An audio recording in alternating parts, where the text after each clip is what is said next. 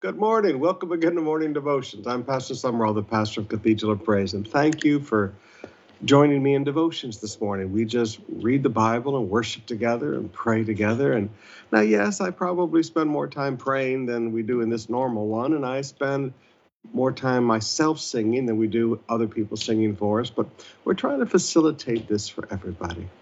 Thank you for letting me be with you this morning. Father, we're so grateful.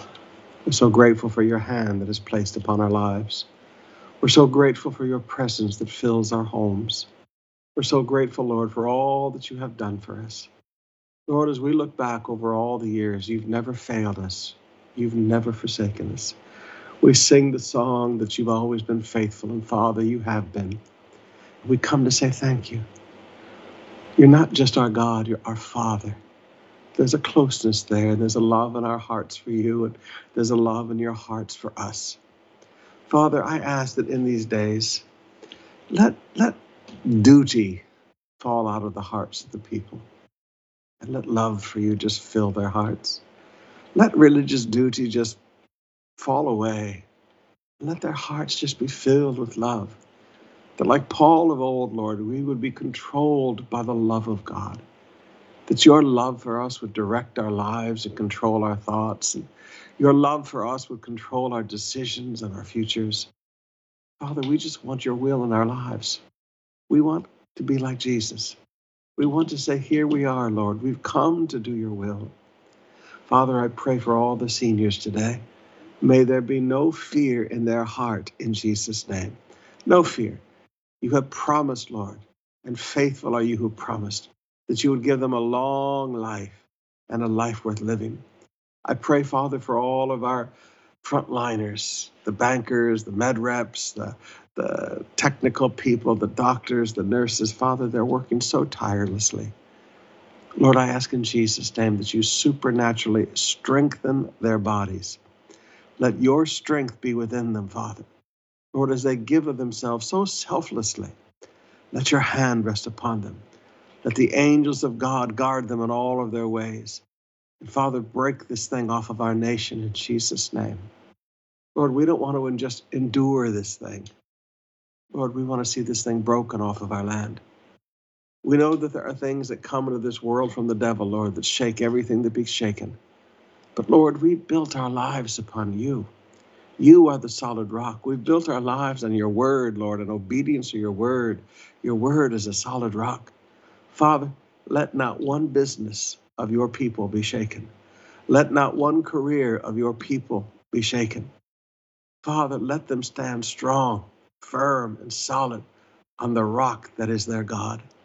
I thank you for it, Father. In Jesus' name. Just pray in the Holy Ghost. Boso laramashianda rabako larabakoshata. Boso laramakashati kisata. Bo laramasa laramakosoli anda mokosata. Laramakashota. Bosha. Bosoli handa dabasi kiliha larabota. In Jesus' name. Father, we pray for our president. We pray for all of our cabinet officials, our senators, our congressmen, our mayors, barangay captains. Father, in Jesus' name, let there be no corruption in this time. Father, in Jesus' name, you hold their hearts in your hands. Steer every heart to benefiting the people. Steer every heart toward doing what is best for the people. Let there be no selfishness, Father. Let there be no personal agendas. Let the heart of every one of our governmental leaders, Father, at every single level, be focused on caring for the people. Hold their hearts in your hand, Father. In Jesus' name, amen. Well, every morning we start with Psalms chapter 91, so let's start today. He who dwells in the shelter of the Most High will abide in the shadow of the Almighty. I will say to the Lord, my refuge my fortress, my God in whom I trust. For he will deliver you from the snare of the fowler and from the deadly pestilence. He will cover you with his pinions, and under his wings you will find refuge. His faithfulness is a shield and buckler. You will not fear the terror of the night, nor the arrow that flies by day, nor the pestilence that stalks in the darkness. Remember, there's a, a spiritual element to this, this coronavirus. It stalks in the darkness. God doesn't live in the darkness. Satan lives in the darkness. We're people of the light. It stalks in the darkness. Nor the destruction that wastes at noonday. A thousand may fall at your side, 10,000 at your right hand. God didn't say we wouldn't see other people die. But it shall not come near you. It shall not come near you. You will only look with your eyes and see the recompense of the wicked because you have made the Lord your dwelling place, the Most High, who is my refuge, no evil shall be allowed to befall you. Did you hear that? No evil, no scheme of Satan. Jesus came, we talked about it last night. Jesus came to destroy all the works of the devil, everything he's ever done, everything he's doing now, everything he will ever do. Jesus said, This is my purpose. This is the reason I came I love that. No evil shall be allowed to befall you, no plague come near your tent. For he will command his angels concerning you to guard you in all your ways.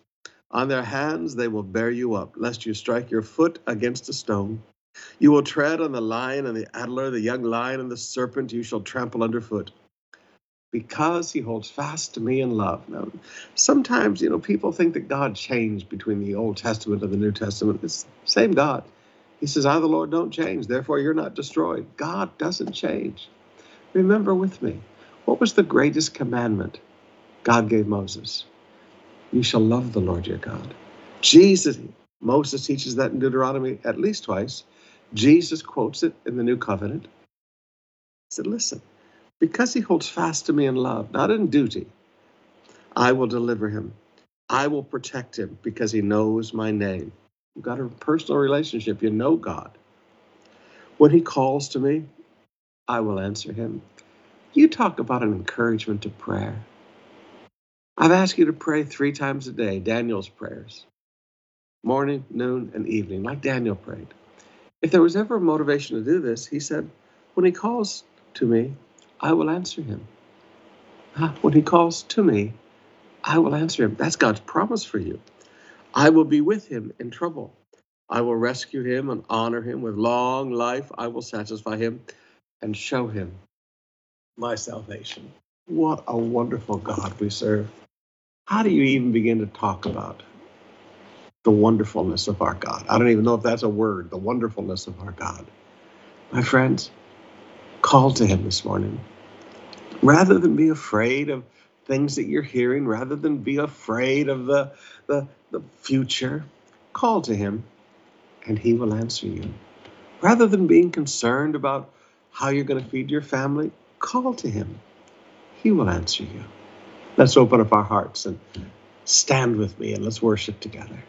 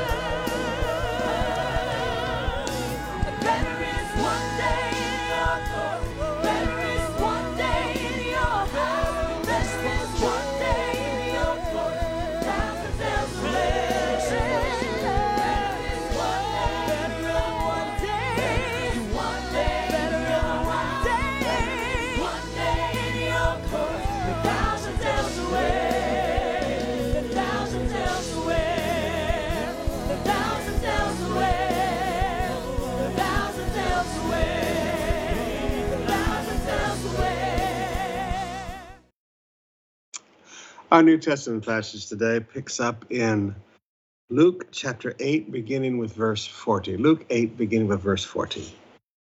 Now, when Jesus returned, the crowd welcomed him, for they were all waiting for him. Now, one of the things I hope that you're learning as we go through this passage and read every day together is that words matter. Every word matters. Sometimes when we read our Bibles, we just blow through it and we, we miss incredible truth unless we take the time to read it word for word. Now, you've often heard me say that I don't read my Bible like any other book. Other books, I'm a speed reader. I can blast through them, pulling out concepts, pulling out good ideas, and just fine. Just go down the page. But with the Bible, I never scan. Ever. I just don't do it. Now, I want you to notice a passage that we could have blown right by. When Jesus returned, the crowd welcomed him, for they were all waiting for him. Now, notice, he was rejected at the Gerasenes. He's welcomed here. What is the difference? The crowd was all waiting for him. You can go into services where people are waiting for Jesus. They came to be with Jesus. And you can go into church services where people are waiting to be entertained. They want they came to see a star, a singing star, a preaching star, whatever. And the service is very different. And what occurs in that service is very different. Miracles happened here because these people were waiting for Jesus. For the rest of your life, I pray that every time you come to the house of God, every time we gather together in His name, I pray that your heart will always be waiting for Him. We sing the song, Waiting Here for You. Well, that's what needs to be in our heart. We, we don't come to the house of God to, to hear a sermon, we come to be with Jesus. Yes, we'll learn, but we come to be with Jesus. We, we don't come to see a star, we, we come to see Jesus. And notice who welcomes Jesus? Those who are waiting for him. Who welcomes revival? And all revival is is a visitation of Jesus. I'm coming quickly, Jesus said. Behold, I stand at the door and knock, Jesus said. That's all revival is. Who welcomes it? Those who are waiting for him. Who welcomed Jesus? Oh, I'm getting preaching now, forgive me. Who welcomed Jesus at his dedication in the temple, those who were waiting for the consolation, those who were waiting for the Messiah. Now, you need to always look at your heart. And you need to always look at the purpose of the people around you.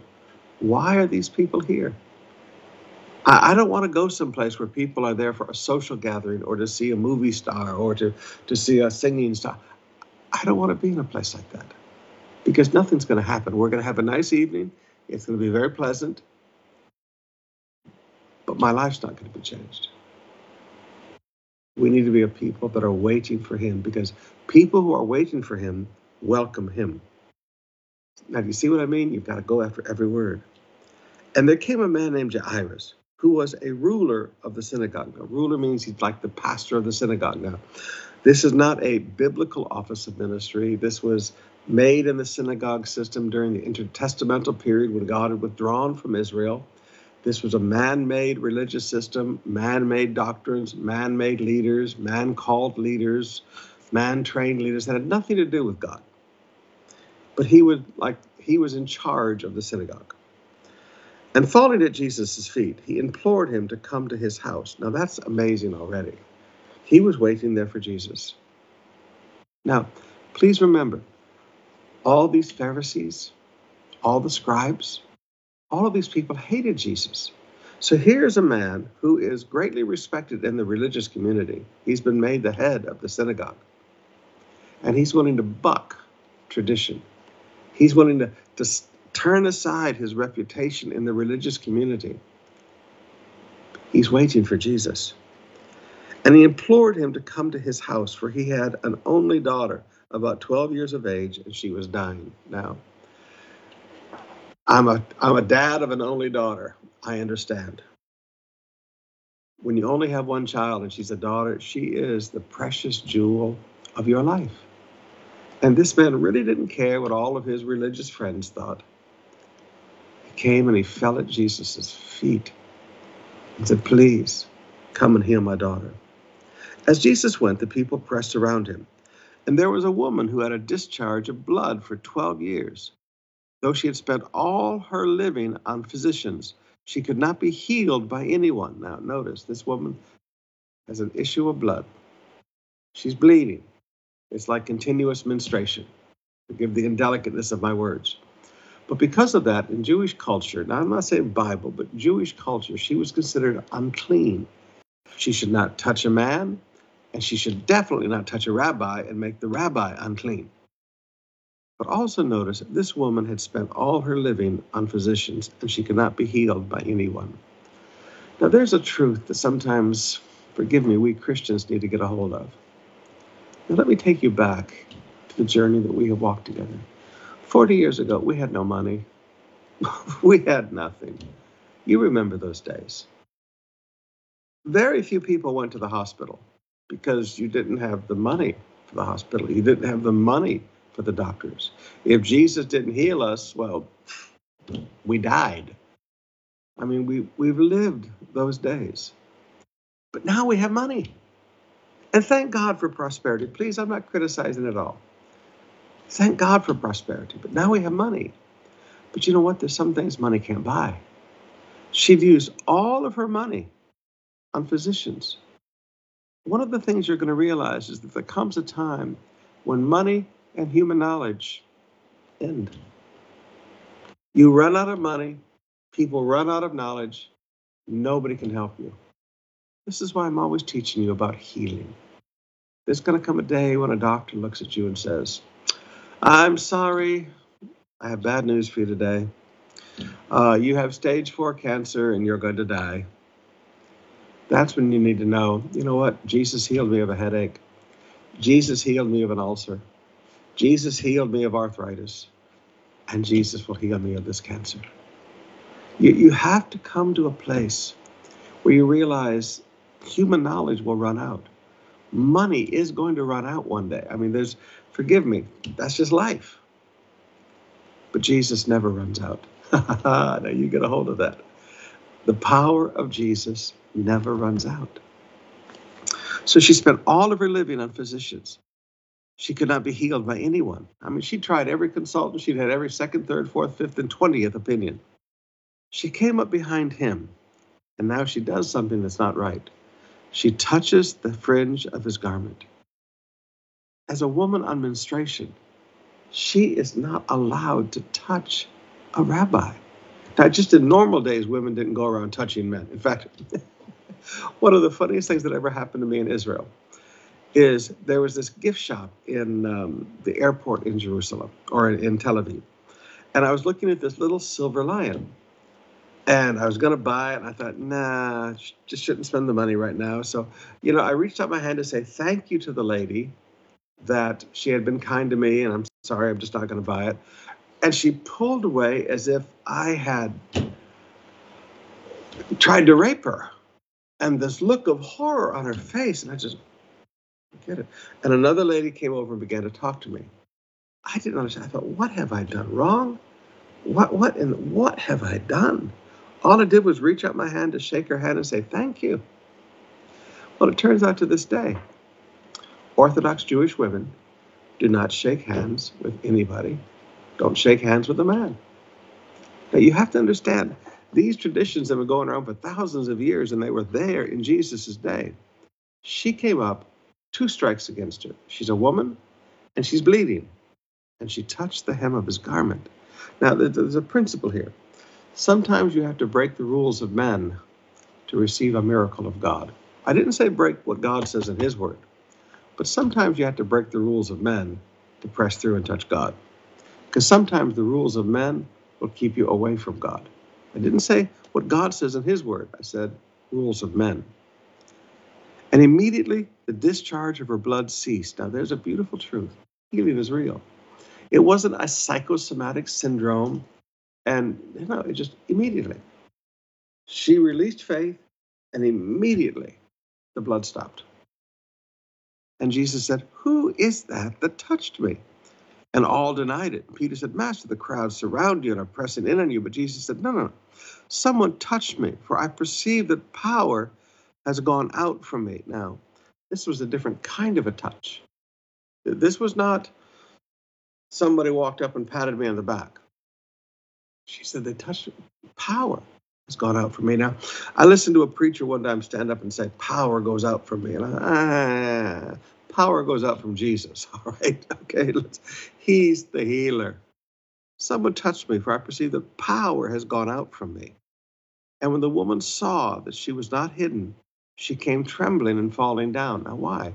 She had, as a woman and as an unclean woman, touched a rabbi. This is why she came trembling and falling down before him and declared in the presence of all the people, she said, You know, I know, I know this is wrong. Why she, and so she explained why she touched him. She just gave an explanation. And he said, Daughter, your faith has made you well. Go in peace. Now, would you look at Jesus? Would you look at the Savior? He doesn't follow the religious rules of putting women down. He doesn't hold up the rules of men. This woman should be stoned. She touched me and she was unclean. He doesn't uphold the rules of men. He looks at her and said, Daughter, your faith has made you well. Go in peace. Go in peace.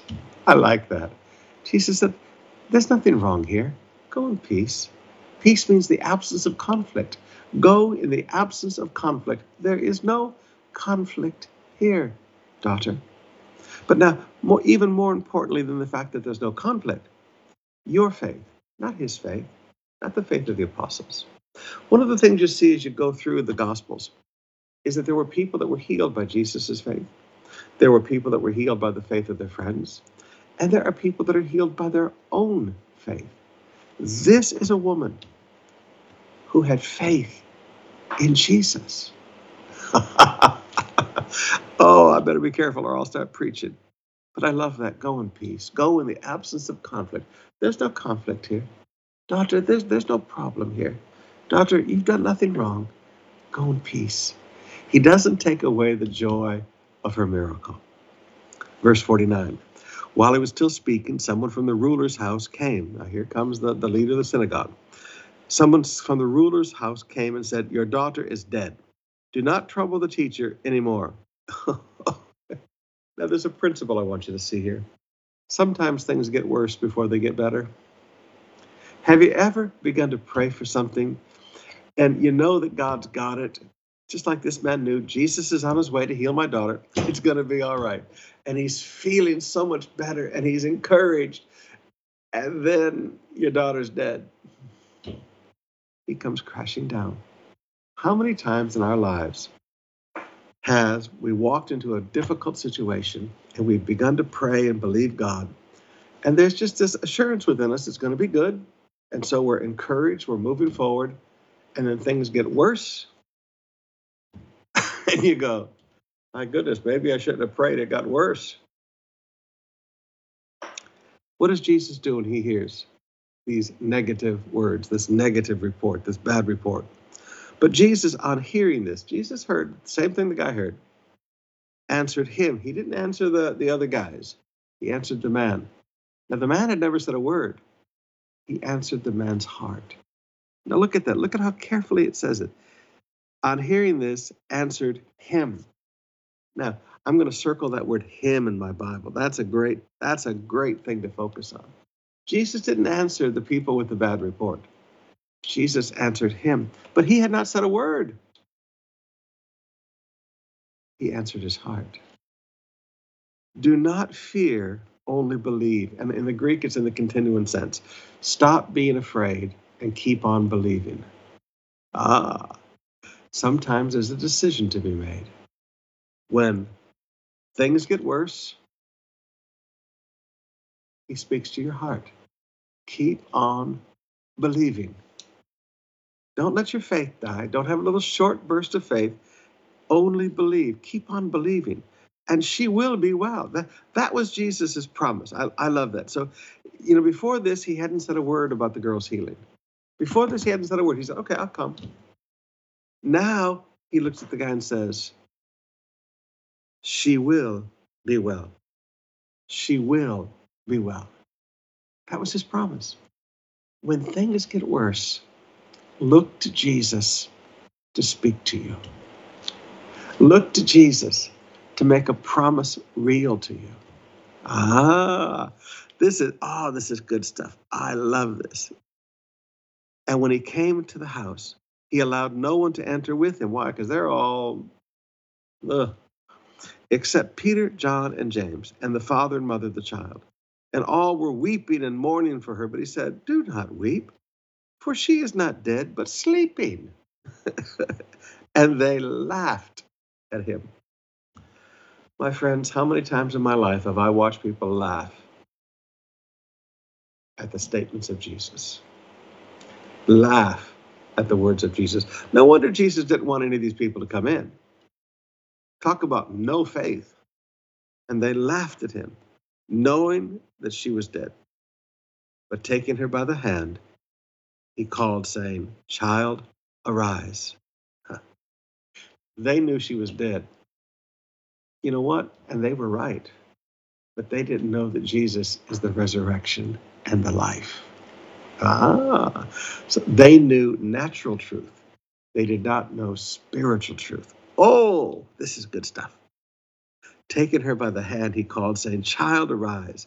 And her spirit returned. Ah, so her spirit had left her body. She had been dead. The body without the spirit is dead. Now, again, I, I look at that word return. Her spirit returned. And I go, well, where had her spirit gone? Did he call her back from heaven? It, it says he, he called out to her. He called. So he didn't just speak to the little girl, he called. Was this a call that went through the heavenly realms? Had, had she already departed her body and her spirit was with, with the Father in heaven? Did Jesus summon her spirit back from heaven? That's one of those question marks I have in my Bible. Where, where had her spirit been? I mean, we know to be absent from the body is to be present with the Lord. So did he call her spirit back from heaven? Now, notice again, the word is very specific. He called. He didn't just talk to her body, her spirit was gone. He called, saying, Child, arise. And her spirit returned. And she got up at once. She didn't get up, you know, six months later. When Jesus raised the dead, it didn't take five hours, it didn't take three days. If the dead are going to be raised, they're going to be raised right now. Know, I was talking with the person one time and he was trying to raise the dead. And he said, Pastor Sumrall, have you ever raised the dead? I said, No. I said, I've seen I've seen people healed close to death, but I've never seen a dead person raised. He said, Have you ever tried? I said, Yeah. I said, Nothing happened. He said, I've been trying for three days. And I said, If you've been trying for three days, please put the guy in the ground and bury him. He said, Well, no, we're not going to give up. Well, I want you to notice when, whenever in the Bible somebody was raised from the dead, it happened immediately. As soon as this began to happen, this was, this was not a one day job. This was not a three day job. At once, and he directed that something be given to her to eat. Now, that's an important truth. Miracles do not countermand natural law. If she has not eaten, her body is going to be weak.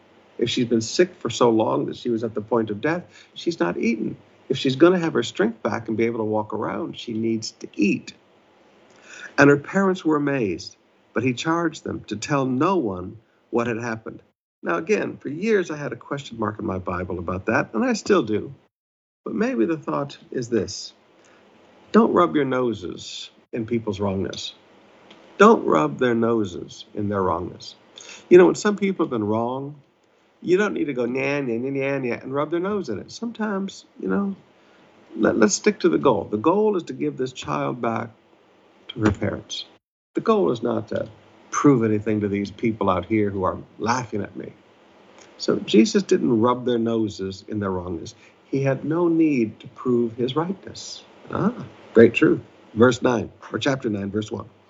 And he called the 12 together and gave them power and authority. That's ability and authority the ability to do something and the right to do it over all demons, not over a few demons, and to cure diseases. Now, you need to understand something here. It didn't say and to cure all diseases, it said cure diseases, but over all demons. This is why you'll often hear me say demons are easy, people are difficult. Jesus has given us authority over all demons. You need to understand that. There's, there's not a demon in this universe that you and I need to be afraid of. He's given us ability and he's given us authority over all demons. And he sent them out to proclaim the kingdom of God and to heal. All right. So the purpose of this ability and the purpose of this authority is to go out and proclaim the kingdom of God and to heal, not to charge people money for it. And he said to them, Take nothing on your journey, no staff, no bag, no bread, no money, and do not have two tunics. And whatever house you enter, stay there, and from there depart. And wherever they do not receive you, when you leave that town, shake the dust off your feet as a testimony against them. And they departed and went through the villages, preaching the gospel and healing everywhere. Now, didn't say they healed everyone, but they healed everywhere. Every place they went, miracles took place. Now, there's something I want you to see here. This was what I call a training mission. They had to learn to live by faith. Now, when they walked around with Jesus, we saw the other day that everything was taken care of. There was a group of people who traveled with Jesus, the three women and a large crowd with them, and out of their means, they supported Jesus. But now these guys are going to have to one day go off on their own. Thomas, we know, went to India. Peter traveled through the dispersion of the Jewish people around the world. Paul traveled through the entire Gentile world that was known at that time. All of these men had to be able to go out and live by faith. So he said, Listen, I'm not going to send any money with you. I had a young man come to me one day. He said, Pastor I want to pioneer a church. I said, Great, go. He said, No, I want you to support me. I said, Why? I said, If you can't live by faith, you can't grow a church. If you can't feed yourself by faith, you can't build a building.